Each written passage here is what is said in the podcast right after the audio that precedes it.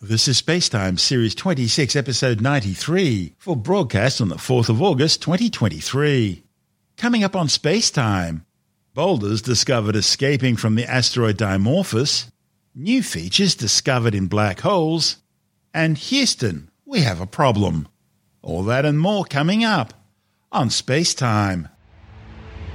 Welcome to Space Time with Stuart Gary.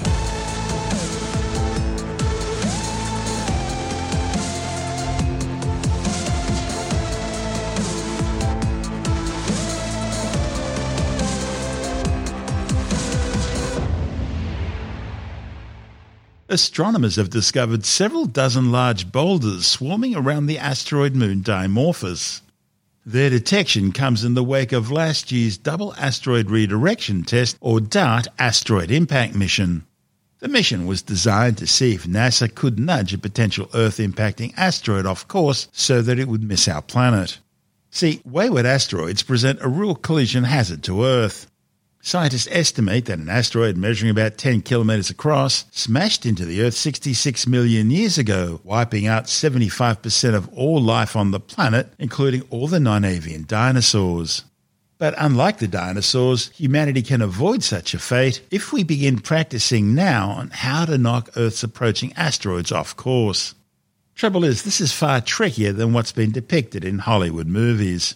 See, planetary scientists first need to know how the asteroid was assembled. Are we talking about flying piles of rubble, in other words, loosely agglomerated rocks? Or are we talking about something more substantial, a single solid boulder the size of a mountain? This information will help provide strategies on how to successfully deflect a menacing asteroid. Now, as a first step, NASA did an experiment last year, smashing an impactor spacecraft called DART into an asteroid to see what would happen. The half ton impactor spacecraft smacked into the asteroid Dimorphos on September 26 at approximately 23,000 kilometers per hour. The impact was so severe it altered Dimorphos's orbit around the larger asteroid Didymos by around half an hour. Astronomers using the Hubble Space Telescope have been continuing to follow the evolving aftermath of the collision, and they've now discovered several dozen boulders were lifted off the asteroid following the smash up. A report in the astrophysical journal Letters claims the Hubble images show boulders looking like a swarm of bees very slowly moving away from the asteroid. This might mean that smacking an Earth approaching asteroid itself could result in a cluster of threatening boulders heading in our direction. In other words, instead of one single big asteroid, you could have a whole bunch of little ones. Now, based on Hubble photometry, the 37 free flung boulders range in size from around 1 to something like 8 metres across. And although they're travelling with the asteroid, they're also slowly drifting away from it at a little more than 1 kilometre per hour. The total mass of these detected boulders is thought to be about 1% of the mass of Dimorphos itself. The study's lead author, David Jewitt from the University of California, Los Angeles, says it's a spectacular observation, showing a cloud of boulders carrying mass and energy away from the impact target. And the numbers, sizes, and shapes of the boulders are all consistent with them having been knocked off the surface of Dimorphos by the impact. Now, this tells scientists for the first time what happens when you hit an asteroid and see material coming off it. Jewitt says it opens up a new dimension for studying the aftermath of the DART experiment using the European Space Agency's upcoming Hera spacecraft, which will arrive at the binary asteroid system in 2026. Hera will perform a detailed post impact survey of the target asteroid, and the boulder cloud will still be in the process of dispersing when Hera arrives. Jewitt says it's like a very slowly expanding swarm of bees that eventually will spread along the binary pair's orbit around the Sun. He says the boulders are most likely not shattered pieces of the asteroid caused by the impact, but rather they were boulders already scattered on the asteroid's surface, the type seen during the last close up images taken by the DART spacecraft just two seconds before the collision when it was about 10 kilometres above the surface. Jewitt estimates that the impact shook about 2% of the boulders off the asteroid's surface. He says the boulder observations by Hubble also give an estimate for the size of the DART impact crater. He says the boulders could have been excavated from a circle about 50 metres across on the surface of Dimorphos. Hera will eventually determine the actual size of the crater. Long ago, Dimorphos may have been formed from material shed into space by the larger asteroid Didymos.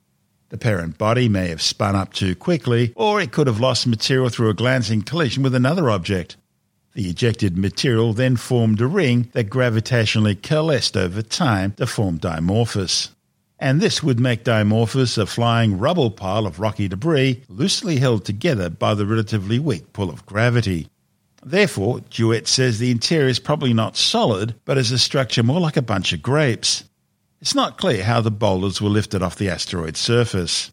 They could have been part of an ejecta plume that was photographed by Hubble and other observatories during the Dart impact. Or a seismic wave from the impact could have rattled through the asteroid, sort of like hitting a bell with a hammer, shaking loose the surface rubble.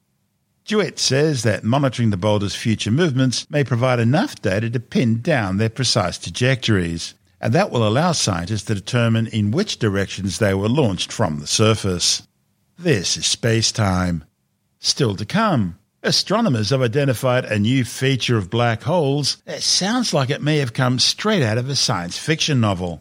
And Houston, we have a problem the blackout that affected the Johnson Space Center. All that and more still to come on Space Time.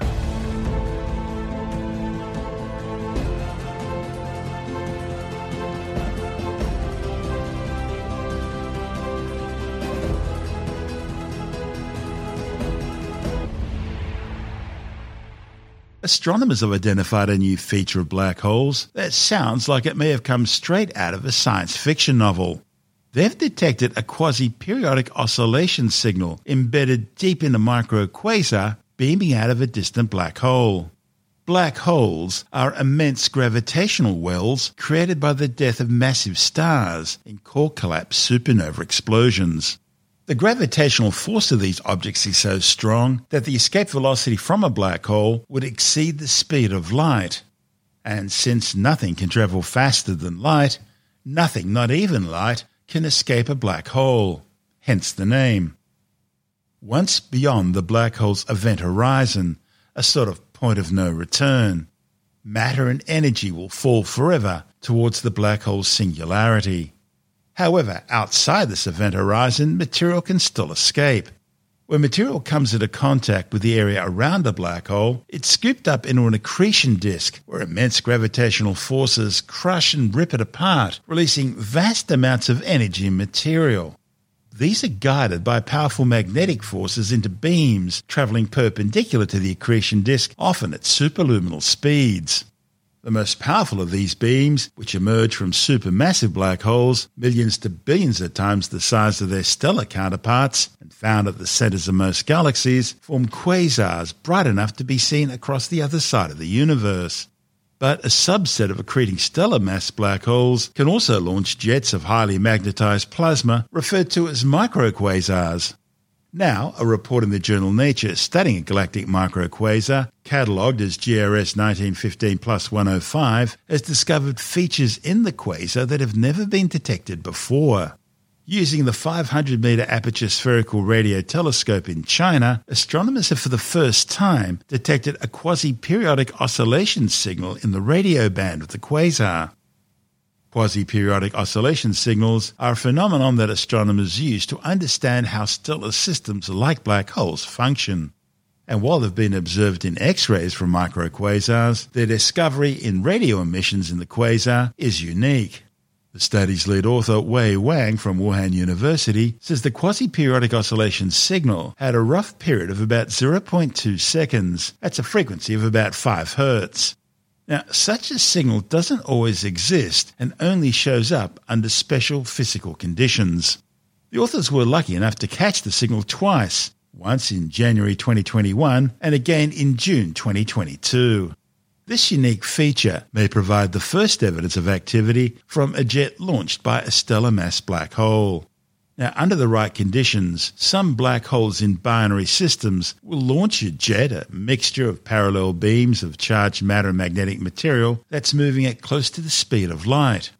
The detailed mechanism to induce this temporal modulation in a relativistic jet hasn't been identified.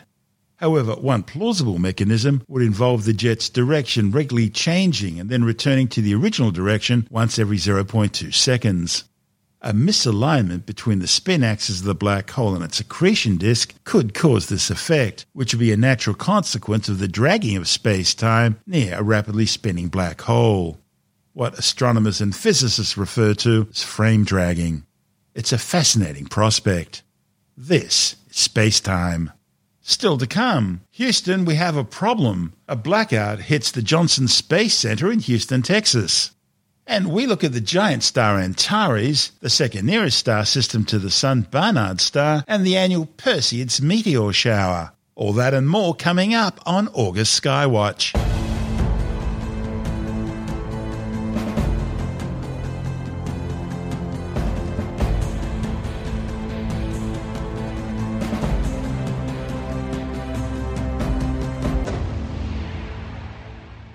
Well, it was very much a case of Houston, we have a problem when a power outage disrupted communications between Mission Control and the crew aboard the International Space Station.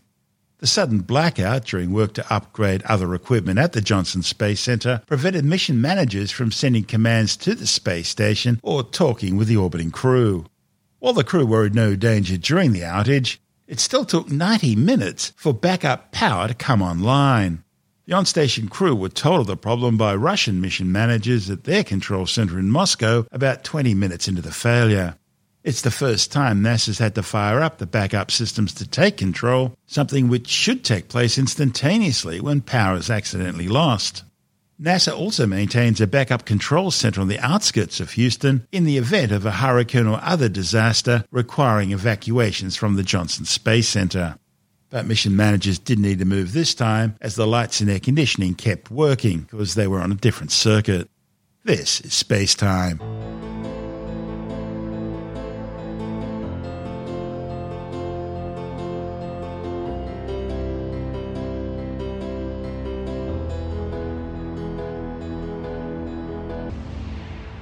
And time now to turn our eyes to the skies and check out the celestial sphere for August on Skywatch.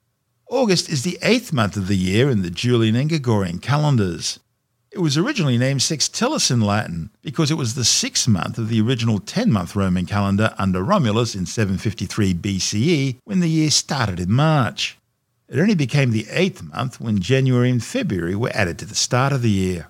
In the year 8 BCE, it was renamed in honor of the Roman statesman and military leader Augustus, who had achieved several military victories, including the conquest of Egypt during the month. Okay, turning to the heavens, and the constellation Scorpius the Scorpion is high overhead this time of year, covering almost a third of the August night skies. At the heart of Scorpius, located some 470 light years away, is the red supergiant Antares. A light year is a distance of about 10 trillion kilometres. The distance a photon can travel in a year at 300,000 kilometres per second, the speed of light in a vacuum, and the ultimate speed limit of the universe. Red supergiants have the largest diameters of any known star. They evolve out of main sequence stars with more than eight times the mass of the Sun. A main sequence star is a star fusing hydrogen into helium in its core.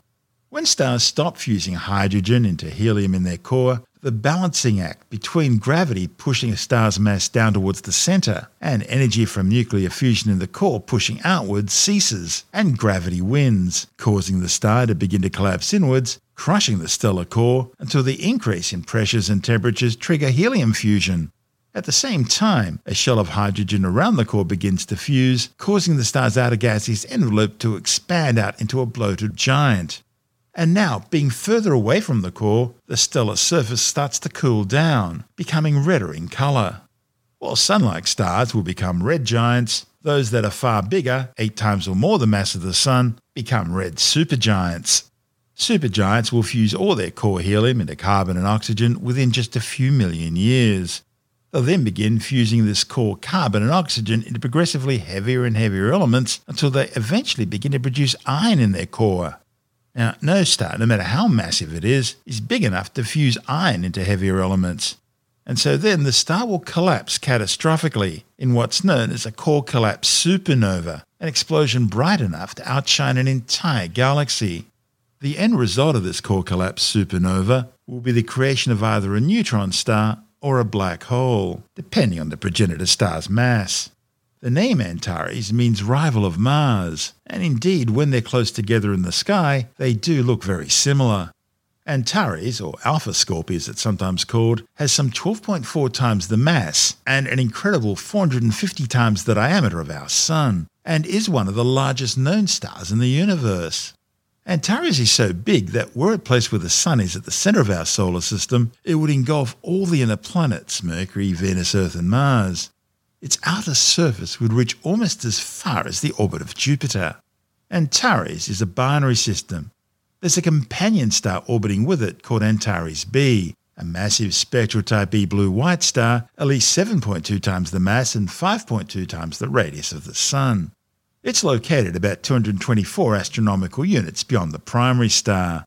An astronomical unit is the average distance between the Sun and the Earth, about 150 million kilometres or 8.3 light minutes. Astronomers describe stars in terms of spectral types, a classification system based on temperature and characteristics. The hottest, most massive, and most luminous stars are known as spectral type O blue stars. They're closely followed by spectral type B blue white stars, then spectral type A white stars, spectral type F whitish yellow stars, spectral type G yellow stars, that's where our sun fits in, spectral type K orange stars, and the coolest and least massive of all stars are spectral type M red stars, commonly referred to as red dwarfs. Now, each spectral classification is further subdivided using a numeric digit to represent temperature, with 0 being the hottest and 9 the coolest, and a Roman numeral to represent luminosity. Now, put all that together, and our Sun is a spectral type G2V or G25 yellow dwarf star. Also included in the stellar classification system are spectral types LT and Y, which are assigned to failed stars known as brown dwarfs some of which were actually born as spectral type M red dwarf stars, but became brown dwarfs after losing some of their mass. Brown dwarfs fit into a category between the largest planets, which are about 13 times the mass of Jupiter, and the smallest spectral type M red dwarf stars, which are about 75 to 80 times the mass of Jupiter, or 0.08 solar masses. Located near Antares is the spectacular globular cluster Messier 4, or M4 for short. Named after the 18th century French astronomer and comet hunter Charles Messier, it's one of a catalogue of 103 fuzzy objects which weren't comets and so were of no interest to Messier, and so he made a list of them so he didn't waste his time looking at them. Other astronomers have since added further celestial objects to the catalogue, bringing the total to around 110. Located some 7,000 light years away, Messier 4 can be seen through a pair of binoculars, making it one of the closest globular clusters to Earth. Globular clusters are densely packed spheres containing thousands to millions of gravitationally bound stars, which it's thought were either originally all born at the same time in the same stellar nursery, or are the surviving cores of galaxies that have been cannibalized by larger galaxies. They're almost always found orbiting the halo of galaxies. The Milky Way has about 150 of them, and they're all usually very ancient, some dating back to around 12 billion years. Located just below the sting of Scorpius are two open star clusters, M6 and M7. M7's the nearer of the two, located about 800 light years away, while M6 is a more distant 2000 light years.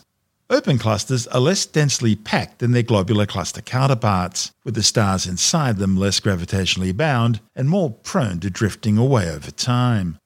Another open star cluster in Scorpius is NGC 6231, located about 6,500 light years away, just near the star Zeta Scorpii.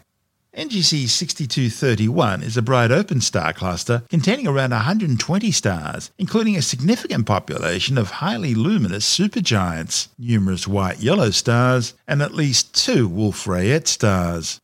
Wolf-Rayets are extremely luminous evolved stars reaching the ends of their lives.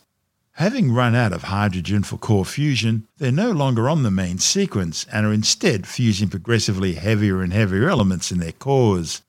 This causes them to have surface temperatures of up to 200,000 degrees Celsius, and such extreme temperatures generate powerful stellar winds.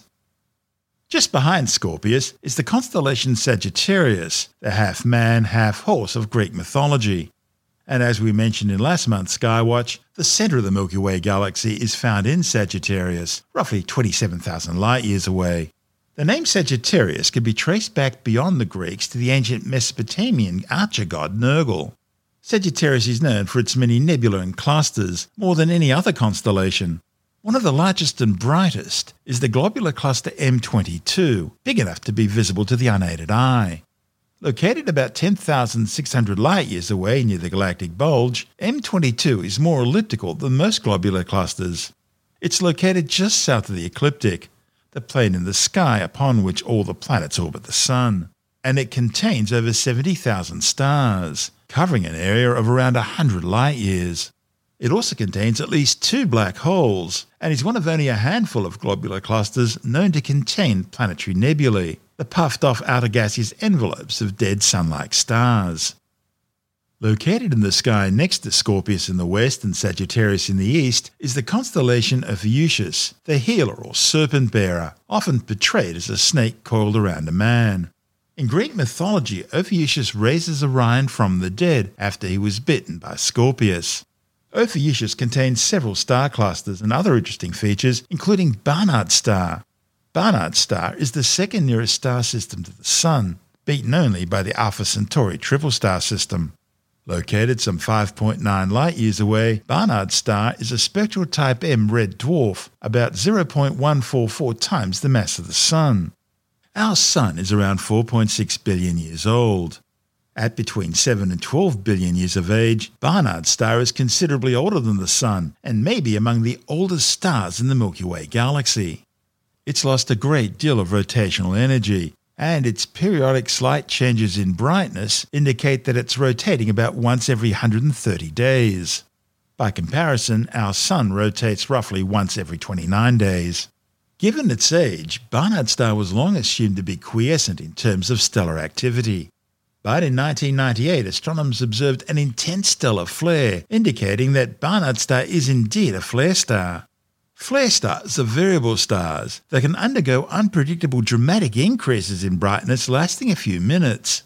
It's believed that the flares of flare stars are analogous to solar flares in the Sun, in that they're generated by stellar magnetic energy stored in the star's atmosphere. Lying just to the west of the Scorpion is the constellation Libra, the Scales. In Greek mythology, Libra represents the claws of Scorpius the Scorpion.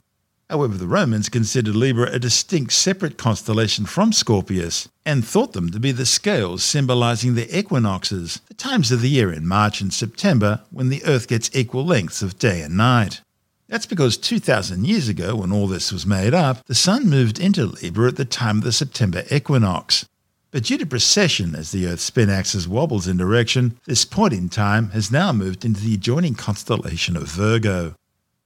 If you look to the south in the Southern Cross, that's the constellation Centaurus, another half man, half horse mythical beast.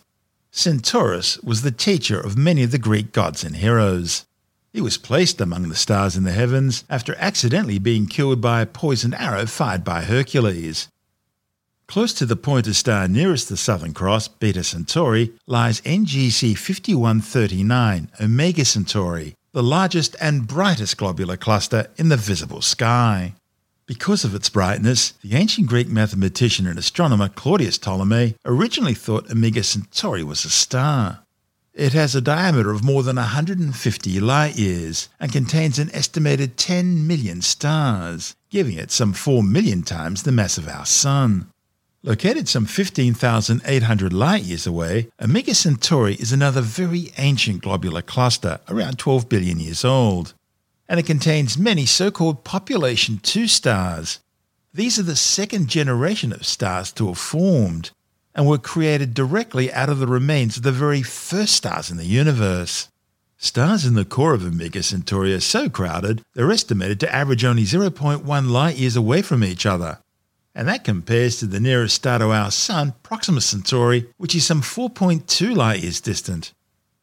Located close to Omega Centauri in the sky is the giant lenticular galaxy NGC 5128 Centaurus A, which we see looking like it's split in half by a thick band of dust.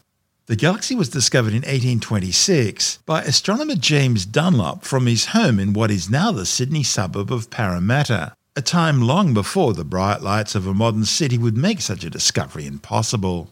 Located some 13 million light years away, Centaurus A is one of the strongest radio sources in the sky and is thought to be the result of a merger between an elliptical and a spiral galaxy. It can be easily seen using a pair of binoculars, but you'll need a telescope to make out its spectacular dust lanes. August is also the time of the peak of the annual Perseids meteor shower. The meteors are the debris trail ejected by the comet Swift-Tuttle as it travels along its 133-year orbit through the solar system. As its name suggests, the Perseids radiant, that is the point in the sky from which the meteors appear to originate, lies in the constellation of Perseus. The Perseids are one of the oldest known meteor showers, with early Chinese historical records of its activity going back almost 2,000 years. They're active between July the 17th and August the 24th, with a peak on August 12th with around 60 meteors an hour being visible. The Perseids are very bright and fast moving meteors, travelling at speeds of 59 kilometres per second. They're best seen between midnight and just before dawn, producing long bright trails and some fireballs. Most Perseids burn up in the atmosphere at altitudes of over 80 kilometres. They're best seen from the northern hemisphere, so for southern hemisphere sky watchers, look to the north with the radiant below the northern horizon. There are two full moons in August. The first occurred on August the 1st. It was a perigee full moon or supermoon because it was a bit closer to the Earth than average and consequently appeared slightly larger, although you wouldn't have noticed it in real life. By the way, this was the fourth supermoon in a row and the biggest and brightest supermoon of the year. Now, the Farmer's Almanac also listed this full moon as a sturgeon moon, named after North America's biggest fish because large numbers of sturgeons are found in the Great Lakes this time of year.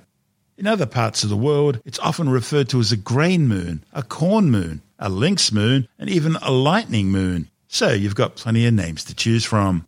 The second full moon of the month will be on August the 30th, and that will make it a blue moon according to some definitions. However, NASA says the traditional definition of a blue moon refers not to the second full moon of the month, but the third full moon in a season that has four full moons. Turning to the planets now, and Venus and Jupiter have both dropped into the solar glare, ending their lengthy reigns as evening stars. Mercury remains above the horizon in the western evening twilight at magnitude zero, with Mars six times fainter than Mercury hovering just above it. On August the 9th, the Moon will form a pre-dawn conjunction with Jupiter. And on August 20th, Venus will rise before dawn, becoming the morning star for coming months. On August the 27th, Saturn will arrive at opposition, its brightest of the year. This means it'll be directly opposite in the sky from the Sun, making a spectacular nighttime observational target. Saturn now rises at sunset and remains out all night. And on August the 30th, Saturn will hover just above the full moon after nightfall, and as Saturn is at its best right now, it'll be easy to identify by using the full moon as a guide. This is space time.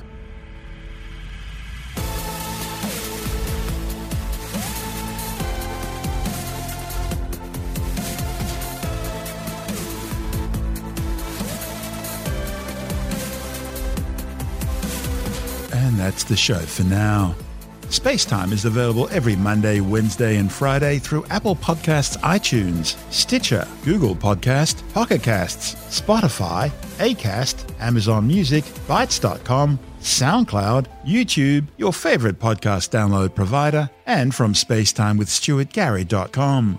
Spacetime's also broadcast through the National Science Foundation on Science Zone Radio and on both iHeartRadio and TuneIn Radio and you can help to support our show by visiting the Spacetime store for a range of promotional merchandising goodies.